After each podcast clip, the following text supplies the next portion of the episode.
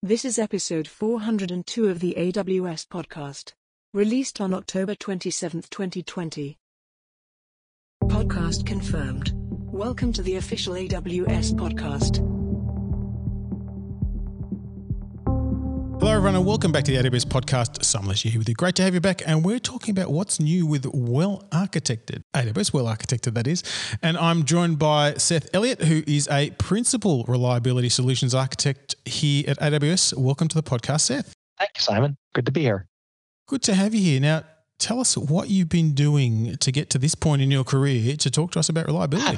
That's a long conversation, but uh, I, I guess I could.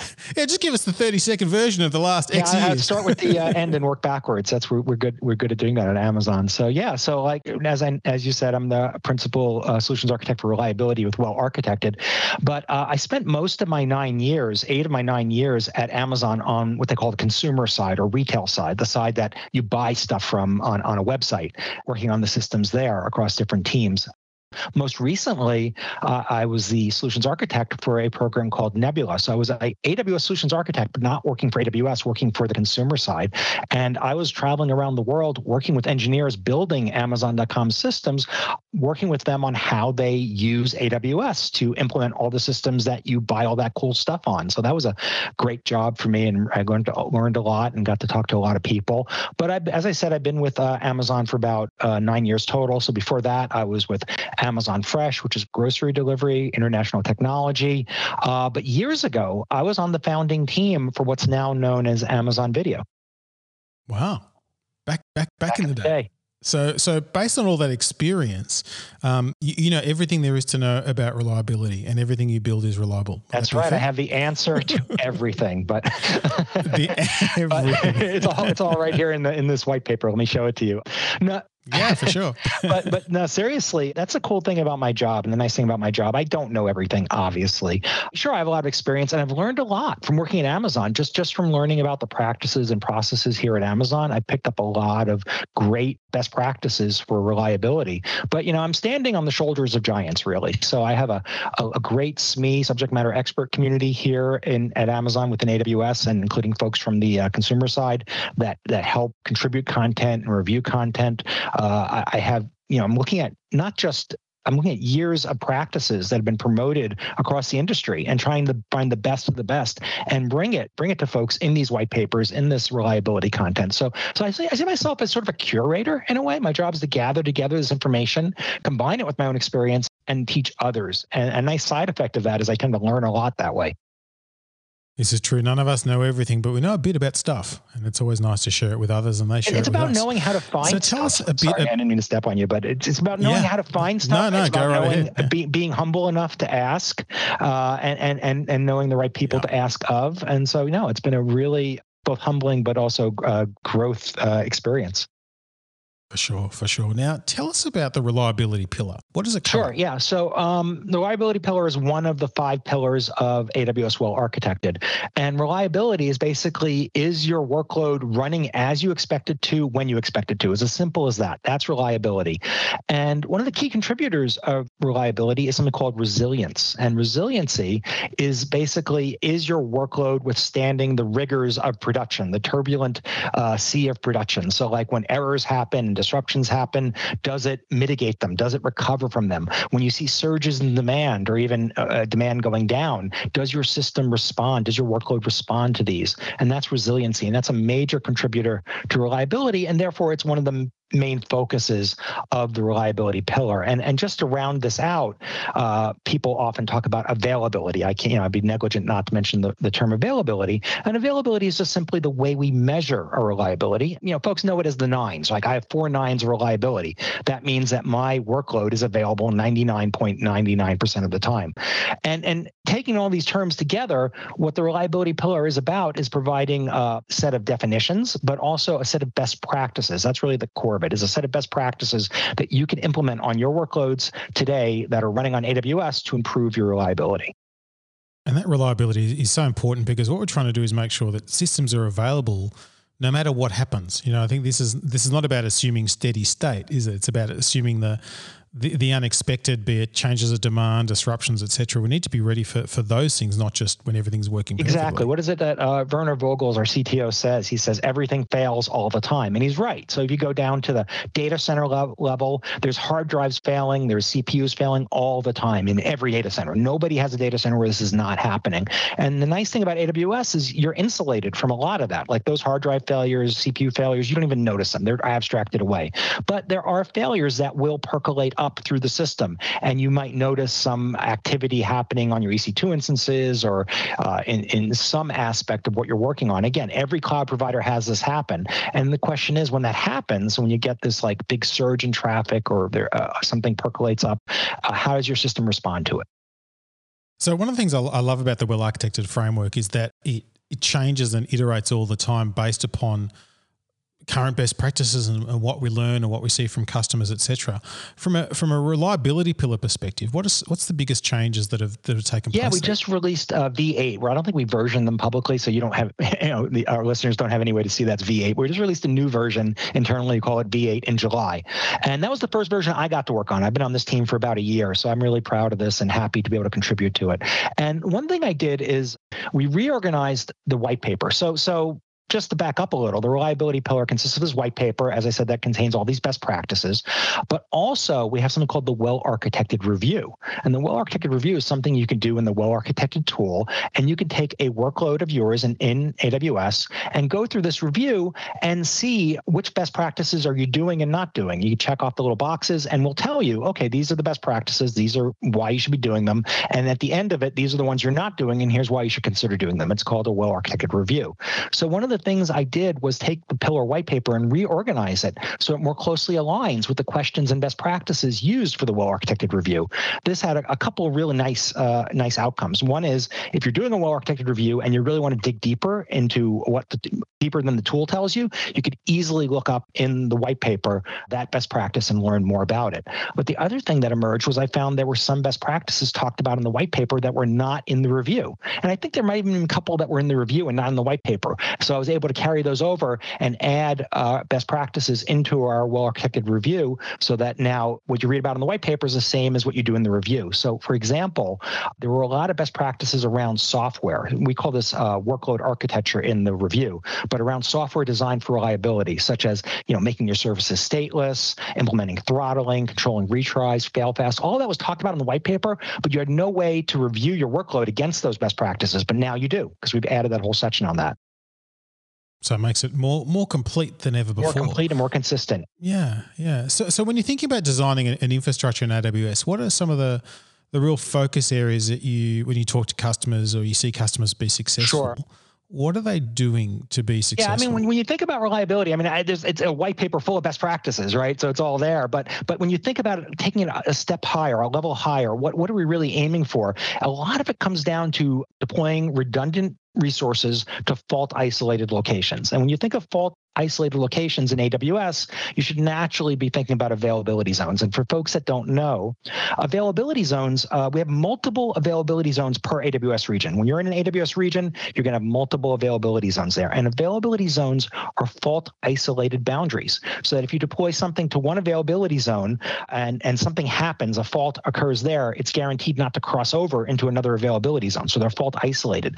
But at the same time, they're connected to each other through ultra-low latency links. So you could deploy across multiple availability zones and treat it as a single logical data center. So it gives you a really nice way to be uh, redundant and in fault isolated locations at the same time. So that's, you know, that's your number one go-to. But we've expanded upon that in the white paper. We start off talking about availability zones, but we also talk about you might want to be in multiple A W S regions. I actually think that most workload needs, uh, most reliability needs can be met in a single region using multiple availability zones, but there are some reasons why some workloads need to be in multiple regions, and we talk about that. And then we go further. We talk about, let's say you want to be in A W S, you want a hybrid architecture, partially in A W S, partially on-prem. We talk about A W S Outposts, which is a way to take A W S services and put them on your premises. Finally, the other thing we talk about there is our global edge network. So when people think about A W S, they say, okay, you have twenty-four regions, you're building three more regions, you have regions all around the world, but we have over two hundred of these points of presence on our edge network. And that gives you another way to be in redundant regions, because the edge network is your is your on-ramp onto the A W S network. So you could uh, set up your A P I gateways or your CloudFront, you know, basically the, the the front doors of your services in these over two hundred edge locations, and get that kind of get that redundancy from that.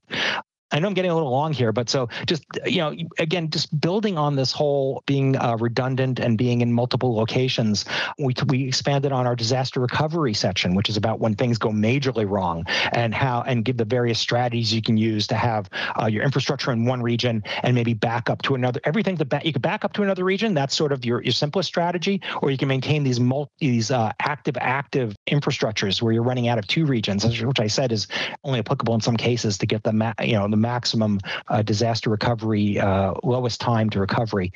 Yeah, I feel like I'm rambling here, so I'll let you ask the next question. Well, I, th- I think one of the the other the other biggest things was the the software architecture level. You added some some really interesting new bulkhead architecture. So maybe let's spend a moment in that, because I think it's it, it's interesting. Often when we talk about resilience, we tend to kind of naturally gravitate to to the hardware, or at least the infrastructure as code level. But there's a lot we can do in software, and there's there's a lot more we're sharing about how how we can do that. That's right. It, you know, in security, they talk about defense at layer in layers, and I think the same thing applies in reliability. So previously, I was talking about you know having redundant infrastructure and redundant entire uh, workloads, right? But let's take it down to the software level. In the software level, you can implement, as you call it, bulkhead architectures. When you're talking about data, you could be partitioning your data so that Uh, Thing, errors in one data partition will not affect your other data. But uh, an interesting thing we do at A W S that isn't as well known in the industry is called cellular architectures. And we use it across those A W S services that are supporting A W S. We use it across those, especially like DynamoDB uses it, Kinesis uses it. And this is basically partitioning your service. So instead of scaling horizontally just by adding servers or adding compute, instead you have these sets of compute that represent an autonomous piece of the service that you can scale out horizontally. So if something bad happens in one of them, let's say you have a bad actor that you know sends too many requests or sends a poison pill, you'll only affect a fraction of your of your clients rather than affecting all your clients. Yeah, it's a really interesting technology. Now, one of the, one of the interesting things and developments I think we've done with uh, with the Well Architected is, I think we can all agree there's only so many white papers that we can read, and whilst you can absorb a lot of information through reading, doing helps you learn a lot quicker. And and I think the, the well-architected teams found a way to make it a bit more uh, hands-on and practical. This is my, this is my favorite thing, which is, yeah, the well-architected labs. And if you use your favorite search engine and search for well-architected labs or A W S well-architected labs, you'll find them. But that is literally the U R L, which is well architected labs dot com. So you'll find them there. We have labs across all five pillars, not, not just reliability. We're adding more all the time. And it's all open source. It's all on GitHub. So if you find an error or an issue or you have a request, just file an issue on our GitHub repo. And if you'd like to contribute either improvements to an existing lab or an entire new lab, we're open to that. Please feel free to, you know, clone and make a pull request. You know, you could talk to me about it beforehand, but we definitely are open to accepting those kinds of contributions. And, and you mentioned the white papers. You know, reading the white paper can be a bit of a slog.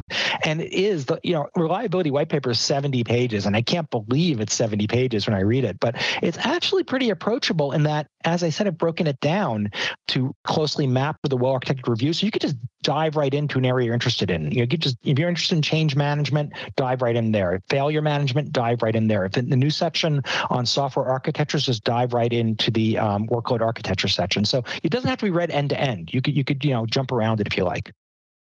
And what about some of the, the Amazon best practices? You know, I think one of the things that, that I love is, is sharing stories of how we build at Amazon. And I, I don't mean that from the perspective that we know everything, because we certainly don't.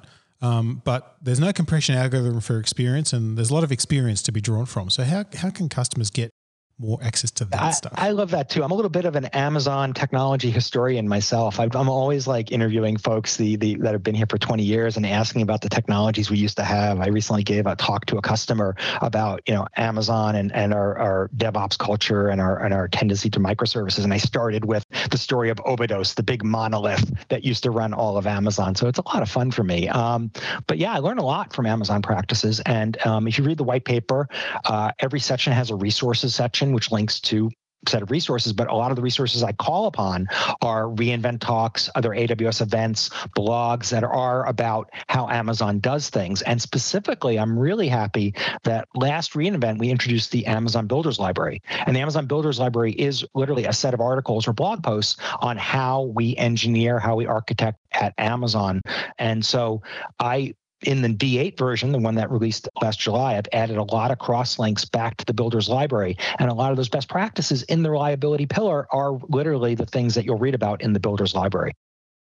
And what are some of the, the new things? You know, I, I think one of the topics that a, a lot of customers are sort of hearing about and some are, are trying to, to apply is, is something called chaos engineering. So let's let's maybe touch on that. We've talked about it before on the podcast, but I think there's some new things around fault injection, et cetera, that you started to introduce to some of the practices. Yeah, yeah. We always had a best practice about fault injection, and we changed the best practice to instead do chaos engineering, and we've expanded upon it in the white paper. And the difference is that fault injection is, is a piece of chaos engineering, but chaos engineering is a more uh, whole approach to it. And chaos engineering involves an experimentation culture of setting a hypothesis. If if this happens, if this server goes down, then I expect this to happen. And then you actually create the hypothesis, then you in- inject the fault to exercise the hypothesis, and then you evaluate, did the hypothesis, was it true or not? And based on that, you keep iteratively doing that until you arrive at the state that you want to be at, which is generally a resilient state. So yeah, happy to expand upon that. We have um, uh, a talk from last reInvent, uh, a lab about that. Uh, so it's a lab. You can't watch the recording, so that's good. But we do have a lab, actually, on the Well Architected Lab site. We actually have a lab uh, on chaos engineering where you could try it out yourself and and inject fault into your service. You get to you get to pra- you get to practice it. And one of the other things I think that's really interesting around resilience is we, we think a lot about the design part, but the monitoring, the run, the run piece is is just as important. So so I think you, you expanded some of the thinking in that yeah, too. Yeah, exactly. And and monitoring is one of these uh, overlap areas. And you know, the pillars don't stand alone. So monitoring is definitely a big deal in resiliency uh, and reliability, but it's also a big deal in our operational excellence pillar. So I worked a little bit with Brian Carlson, our lead over there on this. And what I did was I, I looked at what we had and said it was good, but it didn't cover the end-to-end life cycle of, of data, you know, from generation through aggregation, through processing, through analytics. So, you know, given that end to end, I want to make sure we had best practices for every stage of that, and now we do. That makes a lot of sense. So, so if I, if I'm building my system, do I just take your white paper and just make sure I do everything? Is that, does that make yeah, me good? Yeah, well, you could. Um, it depends on what your reliability goals are. Every everything we have in there we consider to be a best practice, and following all the best practices lets you approach maximum possible reliability. But we find that reliability pillar is, is sometimes in tension with the other pillars, and, and also you don't always want to do everything, right? You might have other goals that other than reliability. I mean, you have reliability as a goal, but you might have cost as a goal, right? And these two things need to be balanced out, and cost being another pillar of the well-architected network. Network. So you can might imagine that if I set up the most reliable workload in the in the world and it's got all this redundant infrastructure, that's going to cost me more than if I rely on the control plane to maybe, you know, spin up the infrastructure for me. So you have to balance that out, reliability versus cost. Similarly, it's it's got tension with the performance uh, uh, pillar. That's another pillar of well-architected. Like if you add uh, redundant layers, each of those layers is going to need some kind of routing, some kind of load balancing. And with A W S, using A W S services, the latency Uh, introduced by those is very, very small. But if you really, really have high performance goals, then you might not want to introduce that extra latency. So there's always a tension there. And I would always say it comes back to your business goals. Now, you've been involved in, in many well-architected reviews over the years, both both the, the formal ones and the informal ones, et cetera. Can you give us some tips on, on how it should be used? Like, is this a tick and flick exercise, or is it is there more to it than that? No, yeah, absolutely. There is more to it. And and just to remind folks out there, the well-architected review, you can access the well-architected tool right there in your A W S console, and it's going to present you with the questions and best practices from every pillar that you could then assess your, no, you're not really assessing. It's not an assessment. Even for me, it's hard to sometimes trip up on that. Well, that's the thing. It's not an assessment, is it? It's a, it's a conversation. It's a dialogue. Exactly. Exactly. That's what I like about it. It's a conversation. And, and the best well-architected reviews I've been in are about the conversation. Now, I might have an engineer on the customer's team sit down and tick through the boxes on his or her own. But then it's imperative that I sit in a room with that engineer, their peer engineers, the business business stakeholders, and we talk through the entire exercise. And we'll find more often than not that a lot of those ticks that were ticked will untick, and then some other ones will be ticked, because it's about, are we really doing this? Oh, I thought we were. No, we're not. Or we're really doing it this way. Does that qualify? No. Should we be doing this? Yes or no? I mean, I love that part of the conversation, because as I said, not everybody needs to necessarily be doing every best practice. We do identify certain best practices as what we call high-risk items. We say everybody should be doing those, but I still will defer to a business and their business goals. And that's why I want to hear from the engineering teams, multiple, and from the business stakeholders about whether it's something they should or should not be doing. Well-architected reviews are really quite straightforward. It's it's not assessment. It's about learning. You can read the white papers, read whatever uh, artifacts are provided, measuring, that's what the review is, and improving. That's also taking the outcome of the review and deciding these are the best practices we, we'd like to implement next. And I think that the dialogue part is, is so interesting. I know on my team, we have uh, all the S As are doing well-architected reviews with their customers. And there's a few reflections that come out of that. Firstly, one of the, the Amazon leadership principles is earn trust, earn trust of others. And, and it's a great earn trust moment, because you're having a really honest and respectful dialogue with one another. But it actually allows the the multiple teams at a customer to earn trust with each other, because like you say, they're having a conversation that maybe they haven't had formally or in a structured way that provides them with a safe place to have that conversation about, well, I thought you were doing something, but you're not, or we we we, we have a perception of what reliability looks like versus your perception, and those are two different things, or there's gaps. It, it's amazing what comes out of it. And, and I think almost without exception, customers, when we do it with them, say that this was a fantastic thing and we're going to do that ourselves from now on. Yeah, it's totally, that's that's the learn part, right? And the learn and measure part. I remember being in a well-architected review, and uh, it was just like I explained, like an engineer had gone through it beforehand, and we came in then to like review it and change it. And uh, he had checked off the box saying that, yeah, our in our monitoring, uh, when we have an alarm go off, we have an automatic, we have an automated system for alerting us to take action. And the other engineer said in the room, yeah, that system is it emails me. I said, I said to the engineer that was receiving the email, well, it's kind of automated. Yeah, would you consider that to be a fully automated system? He's like, no. Okay, so let's untick that box and see if we, there's something else we want to do around that. It's, it's definitely a great opportunity to learn. And like you said, one of the, the great things is that it's now available in the console as well, and it's free. So you can you can use it as much as you want. And and, and again, a pattern I've seen with, with our customers is they build it into their own software development lifecycle. It's just part of what they do. They'll they'll keep maintaining and keep assessing their well-architected to make sure they're, they're ticking those boxes, not from a just ticking the box perspective, but it's kind of like a prompt to help you think about it and, and understand where where you're making those design compromises. Yeah, we've, we've definitely seen that, as, you know, customers building it into their development and launch processes. So yeah, I've definitely seen that. I've seen some fairly sophisticated systems where that, that customers have built around well-architected. Fantastic. Seth, thanks so much for coming on to the podcast and uh, sharing with us a little bit more about some of the updates that have taken place for the reliability part. Oh, my pleasure. Thanks. I appreciate being able to share this. And if you want to learn more about Well Architected, aws.amazon.com forward slash architecture forward slash well dash architected is the link. Or, of course, you can jump straight into the console and it's right there. We do love to get your feedback. A W S podcast at amazon dot com is the place to do that. And until next time, keep on building.